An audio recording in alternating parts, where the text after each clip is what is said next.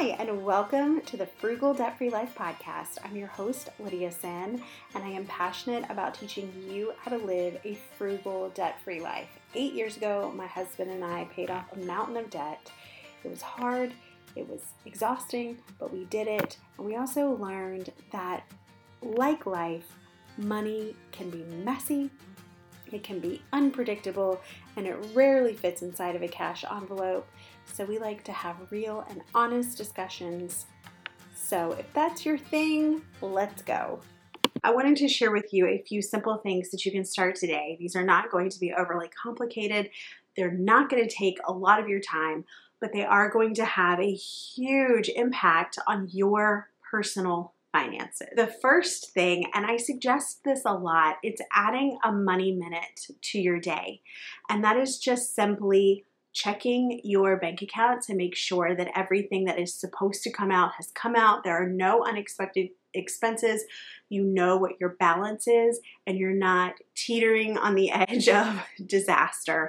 Even if you are completely new to budgeting and you haven't figured out your budgeting style yet, because yes, budgeting styles exist, and we'll talk about that in another video, you can still save yourself a lot of effort, energy, and wasted money on fees by simply just checking in on your bank account and adding that to part of your daily routine. You can do it in the morning when you're drinking your coffee. There are apps. Your, every bank has an app now. You can do it before you go to bed at night to make sure that everything has cleared. But just add checking in on your checking account as part of your everyday routine. Now, I talked about a money minute. So let's talk about what that is really quickly. That is just simply it's either my husband and I, because we budget together. So, whoever you're budgeting with, or if you're budgeting alone, you go into whatever budgeting method you're using, whether it's a spreadsheet, an app, a piece of notebook paper, the back of an envelope, the notes app on your phone, it doesn't matter.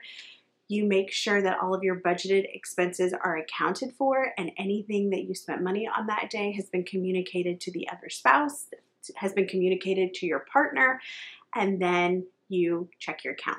It takes one minute and it's very important.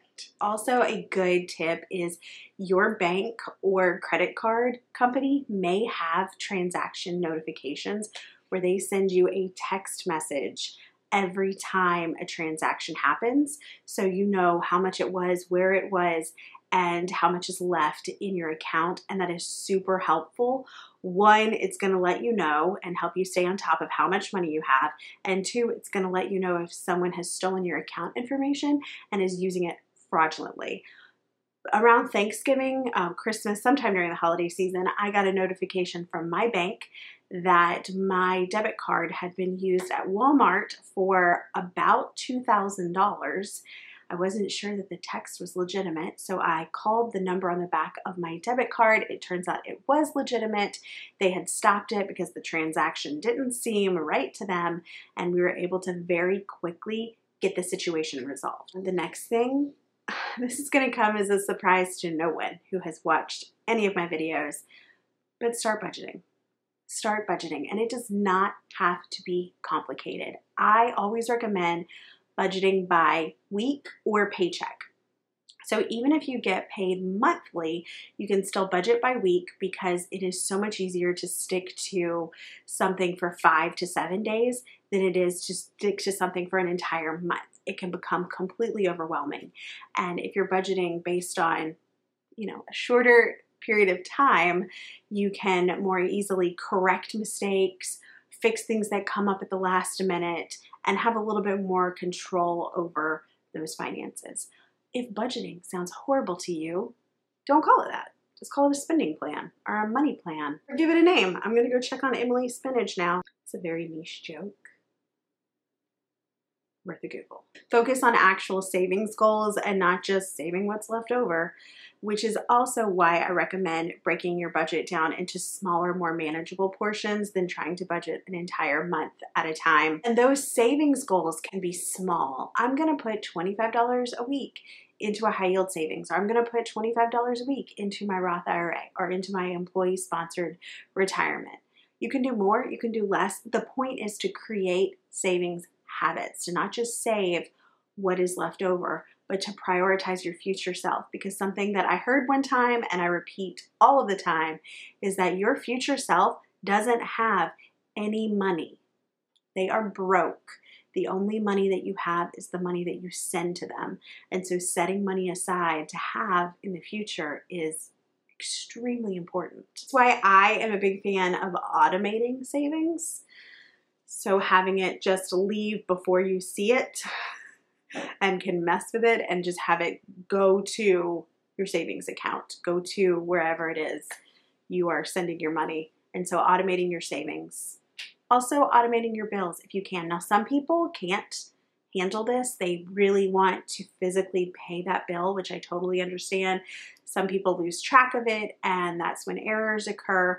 But I like it because I don't have to think about it. And so we schedule a lot of our bills to come out at the same time. So we know, oh, this paycheck right here, most of it's going to go to bills, and then we're going to have groceries and then a little bit of savings and that's just easy an easier way for us to manage. Another habit that I love is scanning your grocery receipts. So there are a few places where you can do this. Ibotta is a great one. Fetch, although Fetch is in the doghouse with me right now because apparently they have a social feature that you have to go in and turn off that allows people you know to see what you've purchased. Mm-mm, no thanks. That's weird. Why? What everything doesn't need a social component to it. Like let's just scan our receipts and get points and, and I don't got to see what Bobby from church is spending his money on at Walmart. That's weird. Anyway, so if you did not know about that, turn it off if you want to continue to use Fetch because that's weird. But every time I scan my receipts, it's like getting a dollar back. And I'm not interested in throwing dollars into the garbage can. So Fetch, Ibotta, I like Dosh. Dosh, you link your card and you automatically get points. So it's like a credit card point system, only you can do it if you don't have a credit card. And I'll leave links below to all of these. The next tip is to have something that you use to visually process your goals. And charts in our house have become a big thing. My kids have charts that they color in that they made themselves. So cute when they do their chores because they earn money for chores and they set goals for themselves. Like, I would like to buy this at the store. And so I know I need to do this many chores and they color it in. Uh, one of my kids, their goals, one of their goals this year is to read 100 books. So I found a free book chart online and he colors in the spine of the book every time he finishes one.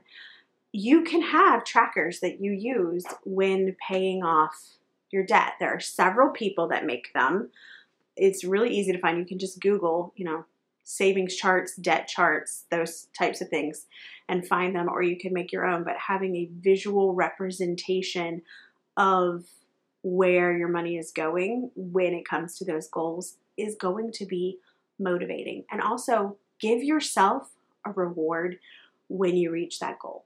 For some people, getting out of debt is the reward. That's the reward.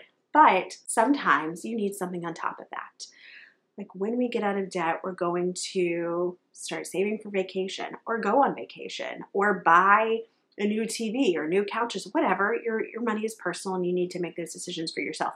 But setting an in-date goal, an in-date prize for yourself, yes. Can you tell that I'm very motivated by goals and reaching goals? My next tip is to see what swaps you can make that are going to save you money. And these can be big swaps or they can be little swaps. I mean, we need to ask ourselves the $300 questions, but we also need to ask ourselves the $3 questions because choosing to save money is a keystone habit. And I talked about this in a little short that I made, but some of the trends in the personal finance community have become stop telling people how to save money and start telling people how to invest money and make money. And while I think that is totally true and I support that thought system, I also understand that personally for me and for many of the people that I talk to on a daily basis, learning how to manage their day to day finances was the keystone habit. And a keystone is when you make one good decision that ripples out and it impacts so many different areas of your life. And so for us, learning how to save money, we were able to save just just by doing things like making our own coffee, packing our own lunches, um, not running everywhere every day for errands, just choosing to be mindful of the gas that we used and our electric bill and all of these different things, we were able to save $10,000 a year by mm. focusing on the little things. And that money was money that we were able to use to pay off debt. It was money that we were able to use to fund our kids' college and our retirement. It's money that I was able to put in to start a business. And so those little things became big things. And I am a firm believer that the little things become the big things. And so focus on some of those little things. Focus on those little things that you can cut out. You don't have to cut out all of it we go as a family and get coffee once a week. I go more than once a week. To get coffee. There are things that you can still do. You can still have fun and spend your money any way you want because it's your money and you worked hard for it. But look at areas where you can cut. Ask the $3 questions. Can I swap this out for not a name brand and save a little bit of money on my groceries right now? Because who doesn't need to save money on their groceries? Or ask those $300 questions call your insurance company and say, you know what, I've been a loyal auto, regular auto insurance payer and have not had accidents. What can you do to lower my monthly bill?